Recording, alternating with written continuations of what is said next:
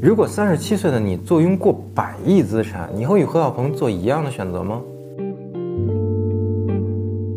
？Hello，大家好，我是看着不正经但说事很正经的熊仔，欢迎大家收看我们最新一期的新能源汽车江湖系的节目啊。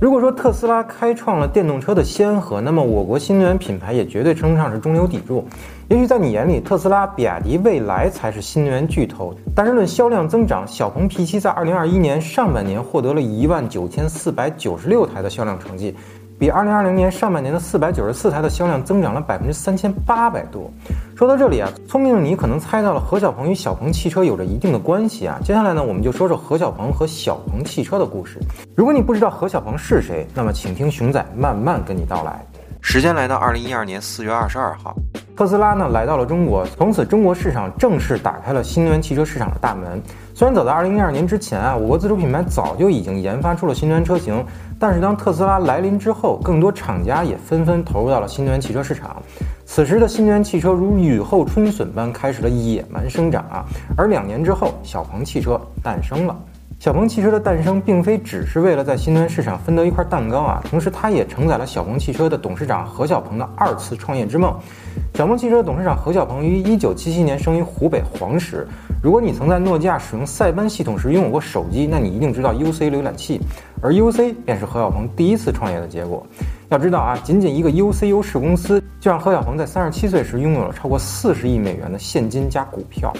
二零零四年，认为自己待遇不知何时才能和自己老板一样的何小鹏，怀着创业梦想，与当时的同事梁杰一起辞职出来创办了 UC 优势公司。当时的定位呢是移动游览，主要产品呢就是 UC Mail 和 UC Web。创业初期呢，何小鹏遇到了网易的丁磊，丁磊呢不仅借给了何小鹏八十万元的创业款，还将北京的办公室借给了何小鹏，这是 UC 能在初期起步成功的很大原因之一啊。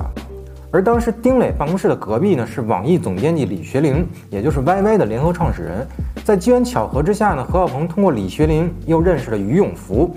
于永福当时任职于联想投资副总裁啊，他对这个项目呢非常感兴趣。于是呢，何小鹏与联想投资决策委员会做了当面交流。遗憾的是呢，当时 UC 项目并没有顺利通过。那么于永福呢很不甘心，又找了雷军。雷军听完他的介绍呢，只说了一句话：“你去 UC，我就投。”结果，于永福立刻辞职去了 UC。要知道啊，当时的 UC 账上可是一毛钱都没有啊。雷军呢，后来也兑现了承诺，以天使投资人的身份投了四百万。次年呢，晨星资本和联创策源又投了一千万美元。可见成功啊，不是碰运气，天时地利人和呢，也是极为重要的哦。转眼来到二零一四年六月十一号，阿里巴巴用超过四十亿美元的现金加股票宣布正式并购整合 UC 优势。这在当时呢，是中国互联网史上最大的并购记录啊。至此呢，三十七岁的何小鹏拥有了过百亿的资产，而何小鹏和俞永福呢也进入了阿里工作，而这一年，马云成为了中国首富。熊仔之所以说了这么多人物关系呢，实际上是为了帮大家理清楚创始人的背景啊。如果何小鹏不曾遇到这些伙伴，先不说小鹏汽车是否能够发展起来啊，毕竟小鹏汽车到现在一共获得了九次高达一百五十四亿元的融资，投资方涵盖各方大佬，包括阿里巴巴、小米集团、富士康、IDG 资本啊等等等等等等。这与之前何小鹏认识的这些人呢有极大的关联。如果何小鹏不曾遇到这些伙伴，或许就连当时的 UC 也不一定能够成功。就在 UCU 是被阿里整合的第二天啊，二零一四年六月十三号，特斯拉 CEO 伊隆马斯克宣布该公司将采取开源模式。何小鹏呢，作为特斯拉的铁粉，看到特斯拉开放专利技术的新闻时，心思就已经全在这个上面了。他觉得这是自己下一次创业的方向，于是何小鹏在广州开始行动了。他先是找到了广汽新能源中心的夏恒，此时的夏恒呢，正在负责广汽智能汽车控制系统的开发工作。